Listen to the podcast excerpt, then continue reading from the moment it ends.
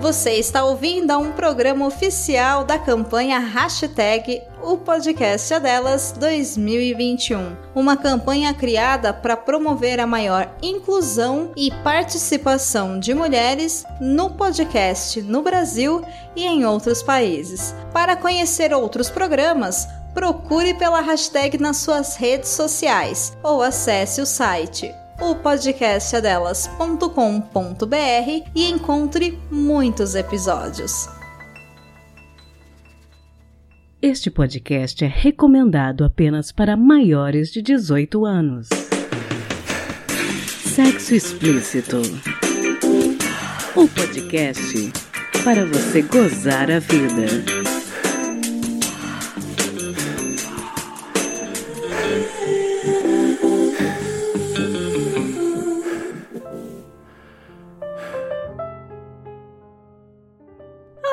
Namoradinhas, tudo bem com vocês? Antes de começarmos o programa, tenho dois avisos para dar. O primeiro é que eu não sei se vocês viram nas nossas redes sociais, mas já realizamos nosso primeiro sorteio do ano para os nossos assinantes do PicPay. Vai lá em arroba Sexo Explícito Podcast no Instagram para conferir quem ganhou e como você pode participar dos próximos sorteios. Agora, só em junho. E aguardem que estamos preparando surpresas super especiais para vocês. O segundo aviso refere-se à nossa live exclusiva que vai acontecer na sexta-feira, dia 26 de março. Quem é assinante já sabe qual o tema e receberá em breve o link para assistir. Tá imperdível. Essa live, que será privada, vai acontecer pelo nosso canal do YouTube. Hoje nós vamos conversar com a Mônica Torres e eu gostaria de pedir a vocês um favor. Caso queiram saber ainda mais sobre como funciona a terapia de casal ou sintam que a dúvida de vocês não foi contemplada no episódio de hoje, mandem suas perguntas sobre o tema anonimamente para curioscat.ca barra pode sexo explícito. Quem sabe a gente não chama a Mônica de novo para conversar com a gente, né? Então, bora começar esse episódio? Olá, taradinhas! Tudo bem com vocês? Hoje eu trago a terapeuta de casal da Sextima, Mônica Torres, para conversar um pouquinho com a gente. Oi, Mônica, bem-vinda! Oi, muito obrigada. Tudo bem? Tudo ótimo. Conta um pouquinho pra gente a respeito de como que é o trabalho desenvolvido lá na Sextima. Eu sou psicóloga, eu tenho formação em terapia de casal. Eu atendo tanto individualmente quanto casal, com o um enfoque nos conflitos. Então, lá na Sextima, nós temos dois profissionais, que é o Rodrigo Torres, que vocês bem conhecem, que é o psicólogo e sexólogo, que trabalha com a parte da terapia sexual. E temos também a Graziella, que é psicóloga e é terapeuta sexual em formação. Então, eu fico com a parte da terapia de casal com enfoque nos conflitos, quando é na parte relacional. E a parte sexual fica com os outros dois profissionais. Me diz uma coisa, você é psicóloga e já lida com a terapia de casal tem quanto tempo? Já tem 11 anos que eu trabalho com casais. Bom, eu te trouxe aqui hoje para a gente explicar um pouquinho para os ouvintes a respeito do que é a terapia de casal,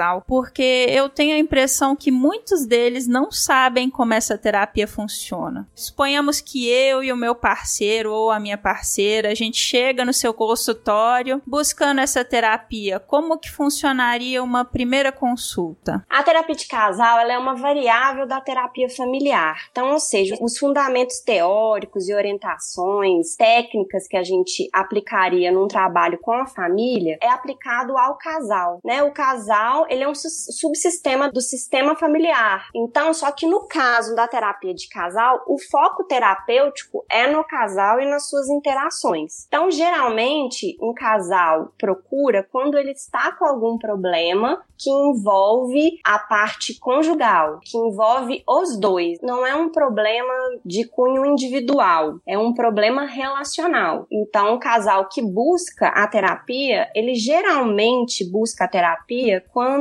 ele está com algum problema, quando ele está com alguma crise, enfrentando algum conflito e ele não consegue resolver esse conflito. Então, geralmente é assim, quase que 100% das vezes o casal procura a terapia quando ele está com algum problema. Infelizmente, ele não procura a terapia de casal de uma forma preventiva. Interessante você falar disso, porque eu acho que tem muitos casais que pensam que às vezes, né, tem problemas no casamento, mas que talvez eles não sejam graves a ponto de precisar de terapia de casal. Esse é um raciocínio correto ou tem um pouco de preconceito nisso aí? Tem um pouco de preconceito e um pouco de falta de informação. Eu tento muito divulgar isso para que os casais eles não pensem que, que a gente só deva buscar a terapia quando eu tenho um problema. Porque à medida do que o tempo vai passando, com o desgaste do relacionamento, com o tempo de convívio, rotina, todo mundo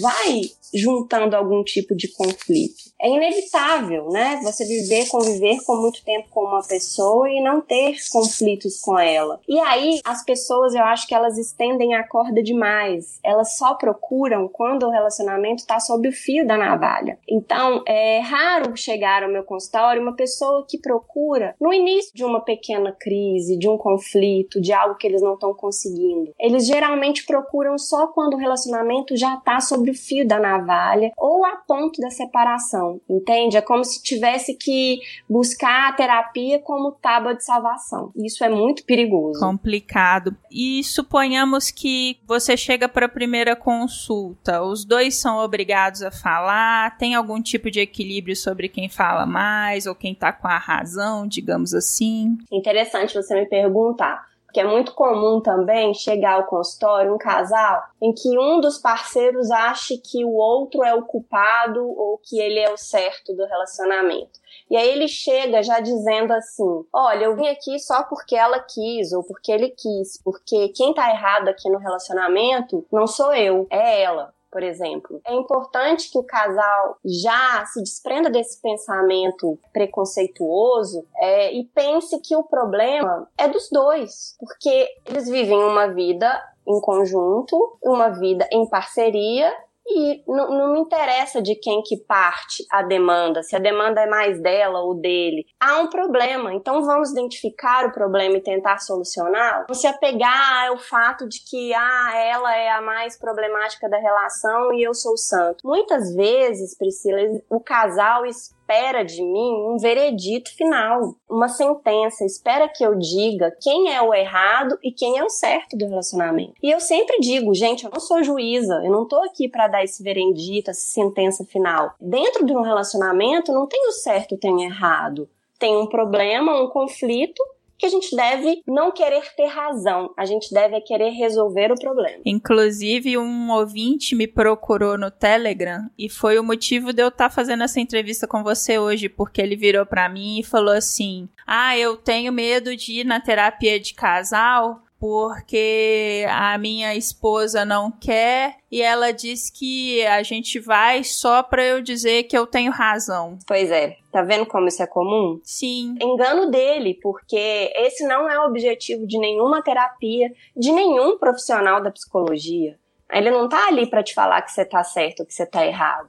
Obviamente, em alguns casos, eu pontuo algum tipo de conduta do parceiro que não foi adequado mas eu não tô ali para dar esse veredito, essa sentença. Então eu acho que é necessário desmistificar um pouco essa questão da terapia de casal, né? Infelizmente, muitas pessoas ainda acreditam que os casais só devam procurar a terapia para identificar quem é o certo e quem é o errado, como se fosse para dar mais créditos, né, a um dos parceiros. O meu objetivo é psicoeducar o casal para que ele aprenda através das ferramentas que eu vou passar para eles a ter uma relação conjugal mais saudável, mais satisfatória. E como que você e o Rodrigo identificam quando a terapia tem questões sexuais envolvidas e aí é com ele e não tem essas questões e aí é com você? No primeiro contato, eu já faço essas algumas perguntas para identificar se o conflito maior, o que levou eles a buscar um terapeuta, tem a ver primeiramente com a parte sexual ou com a parte conjugal. É importante dizer que é muito comum o casal estar com algum problema relacional e isso influenciar a parte sexual. Mas se esse problema, se ele começou na parte conjugal, aí o tratamento começa comigo. Eu preciso melhorar algumas questões relacionais, eu preciso melhorar a comunicação desse casal para que depois a gente possa passar para terapia sexual. Porque se não melhorar, não tem como esse casal fazer sexo. Você entende o que eu tô querendo dizer? Não, então, certeza. nessa primeira abordagem ali, quando o casal me procura, eu preciso averiguar qual é, é a questão principal, qual é a demanda principal. E aí eu identifico se seria comigo ou com o Rodrigo ou com a Graziella, nossa outra profissional. Bacana. A gente está falando muito sobre também a terapia talvez ser algo um pouco mais preventivo, né? surgir a partir de problemas comunicacionais leves, assim. Mas existe algum tipo de termômetro que o casal pode usar, tipo, para saber que agora é o momento de recorrer à terapia? Existe algum tipo de sinal que a pessoa pode se atentar com relação a isso? É, eu acho que nós não fomos educados. Eu acho que a gente é muito focado na doença e não na saúde. Eu acredito que isso tem até melhorado. Acho que hoje em dia a gente se preocupa mais com a nossa saúde, se preocupa em comer melhor, em fazer exercício físico, para evitar a, a doença. Então eu, eu acho que isso está até mudando, mas ainda é muito frequente esse pensamento de que tem que estar tá muito ruim e desgastado, né? Eu acho que significasse fim do relacionamento, significasse que aquele relacionamento não é mais funcional. As pessoas ficam esperando talvez um sinal, né, uma grande briga, uma grande crise. E como nós não tivemos essa educação é, mais preventiva, né, do prevenir é melhor do que remediar, é, eu te diria que, que o casal pensasse muito se aquele tipo de conflito ele é algo repetitivo. Então, talvez, Priscila, eu possa te falar que o sinal seja a repetição de algum tipo de conflito. Se, se esse conflito se repete frequente, se ele está frequente, isso talvez seja um sinal de que eles precisam procurar uma terapia de casal preventiva. Às vezes o casal briga sempre pelas mesmas coisas, né? Exatamente. Tem sempre o mesmo, é um mesmo motivo, não sei, por exemplo, ciúme, ou é uma insegurança, ou os casais brigam muito, a dificuldade de divisão de tarefas em casa, né? Principalmente em pandemia, que todo mundo foi pro home office, um motivo muito frequente de conflitos de casal.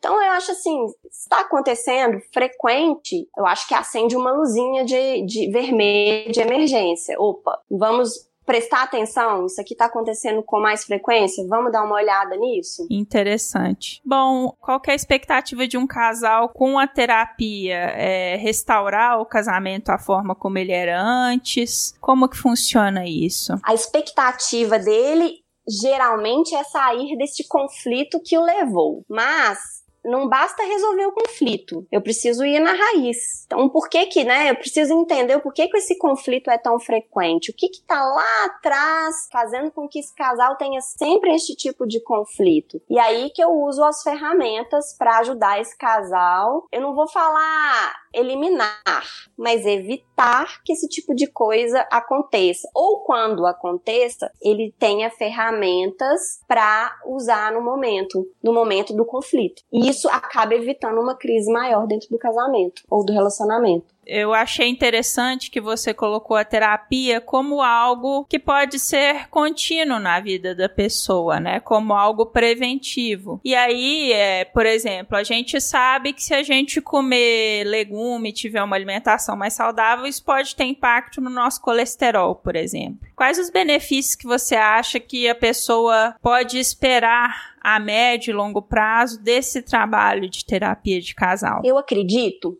que um caminho para uma vida saudável psiquicamente seja o autoconhecimento.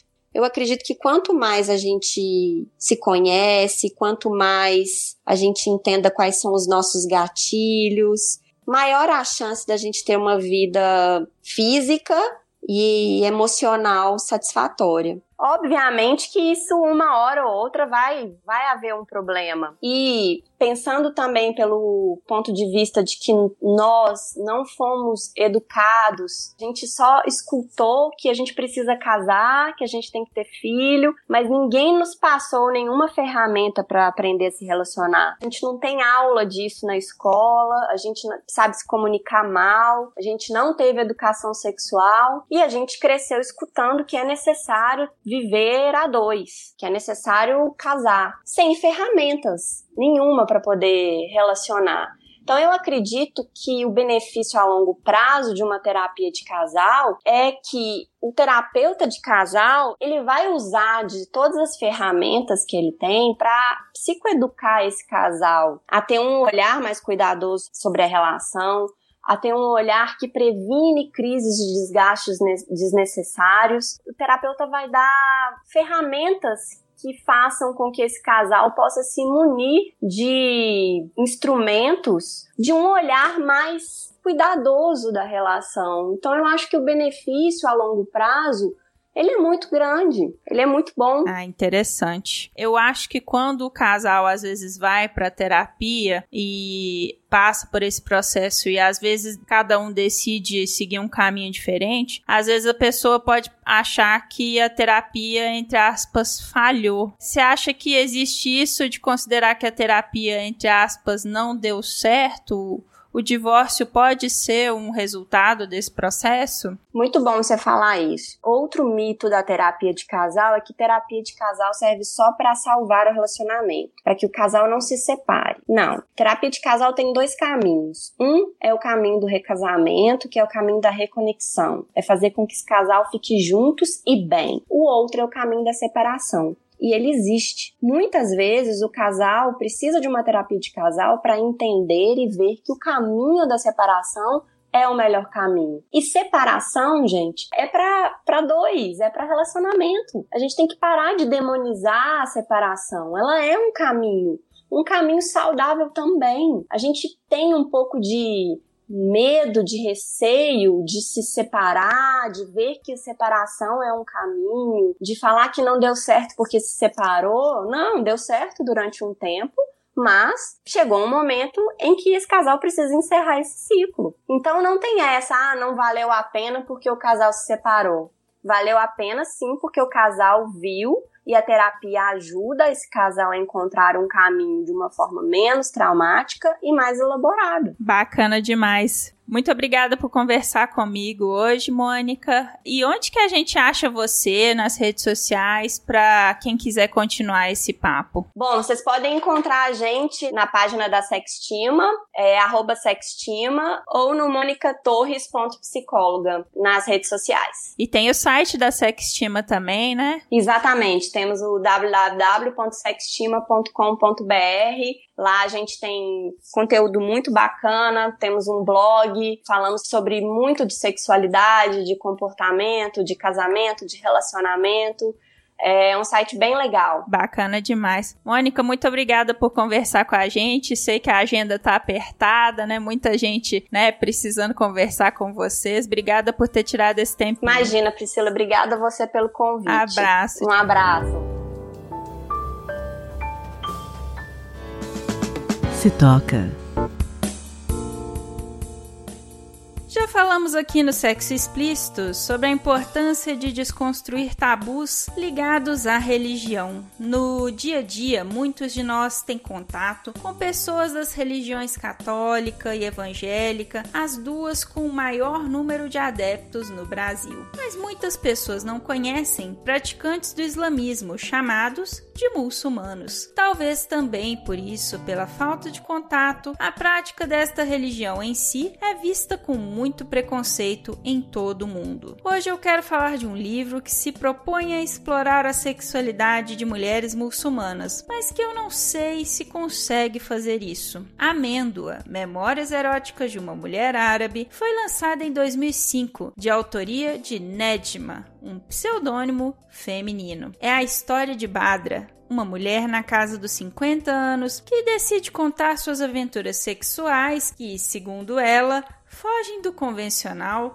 do que é esperado de uma mulher árabe. Li esse livro cheio de expectativas de que talvez ele fosse fugir do lugar comum, do que a gente sempre vê retratado em filmes ou séries, do que seria a vivência de uma mulher árabe. E eu me decepcionei nesse sentido, especialmente ao ler críticas de outras mulheres árabes a respeito da obra. Mas se você lê o livro como uma ficção para apimentar o seu imaginário apenas, ele funciona bem. As descrições de Badra das relações sexuais que ela testemunha e vivencia dialogam muito com as vivências de muitos de nós, independentes de terem sido vividas por um habitante do Marrocos ou da França. Ela fala de fantasias e desejos que habitam a imaginação das pessoas desde sempre. E sobre esse prisma, o livro pode ser um bom entretenimento, sem muito compromisso com o que de fato é a vivência de uma mulher muçulmana e com algumas incoerências históricas e geográficas, além de conter gatilhos de homofobia, violência contra a mulher e abuso, especialmente nos últimos capítulos. Amêndoa, Memórias Eróticas de uma Mulher Árabe, parece ter sido escrito por alguém, seja homem ou mulher, mais comprometido com descrever cenas sexuais explícitas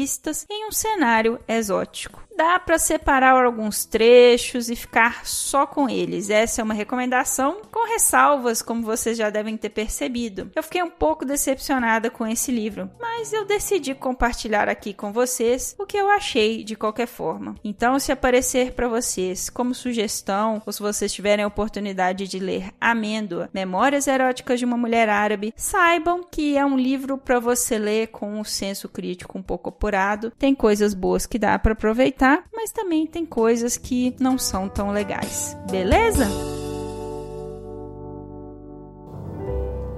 Quem conta um conto.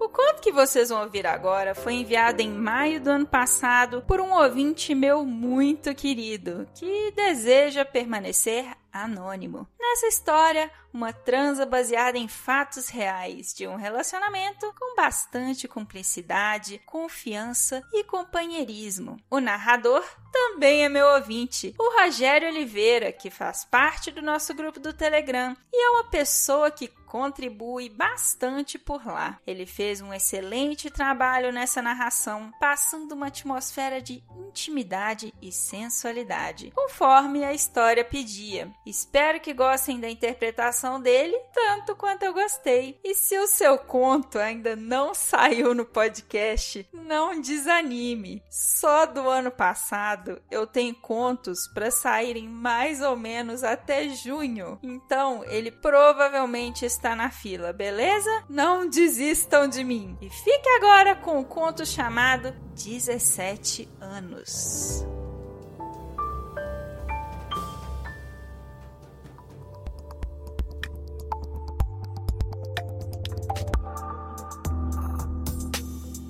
17 anos.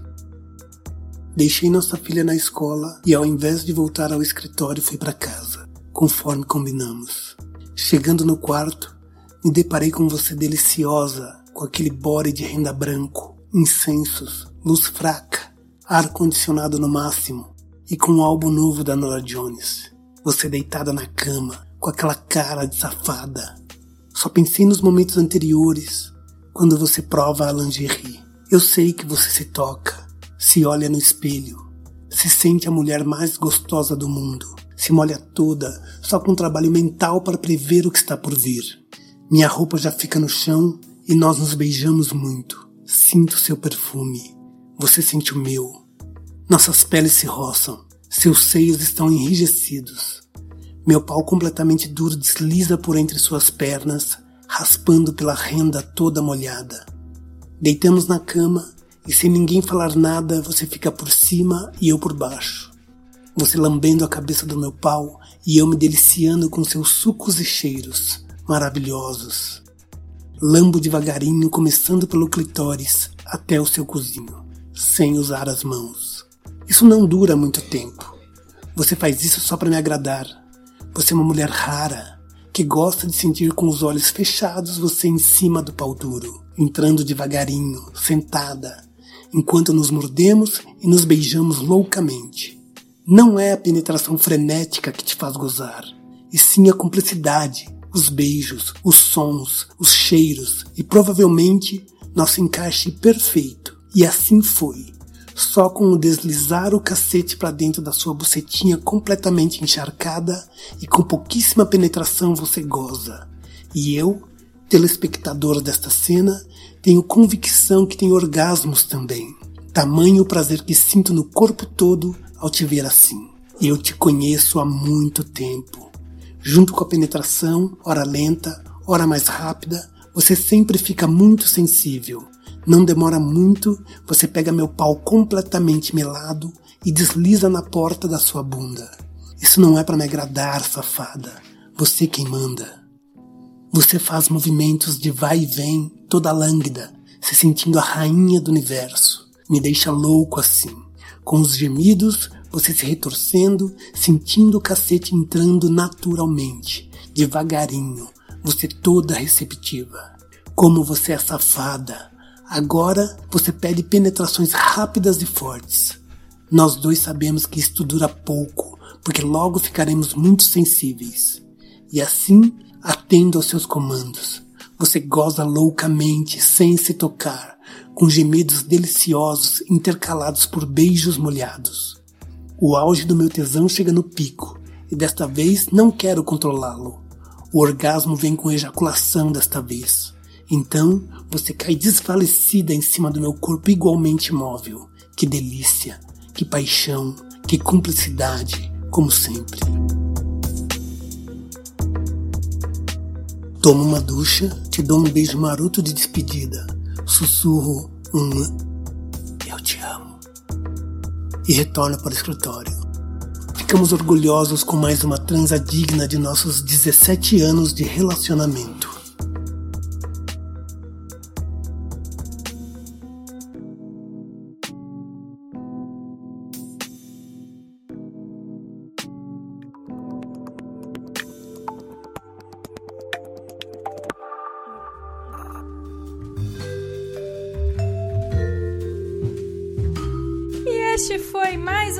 Episódio do podcast Sexo Explícito. Foi bom para você? Com edição e vinhetas dela mesma, Cafeína, do podcast Papo Delas, eu me despeço. Lembrando que todas as informações sobre esse e os demais episódios estão em sexoexplicitopodcast.com.br. Nosso site é o melhor lugar para você ouvir o nosso podcast. Agradecendo aos meus contribuintes do mês de fevereiro pelo PicPay. Mariana Foster, Magno Leno, Tabata Lima, Cleide Fernandes, Rogério Oliveira, Guilherme Fioroto, Raquel Dávila Marques, Ryan Carlos, Souza de Lucas. Obrigada demais por apoiarem o Mulher Podcaster. Estamos no Instagram, no arroba Sexo Explícito Podcast. E você também pode me ouvir em qualquer agregador de podcast de sua preferência, além de Deezer, iTunes, Google Podcast e também no YouTube. E aí, o que você está esperando? Bora gozar a vida? Beijo!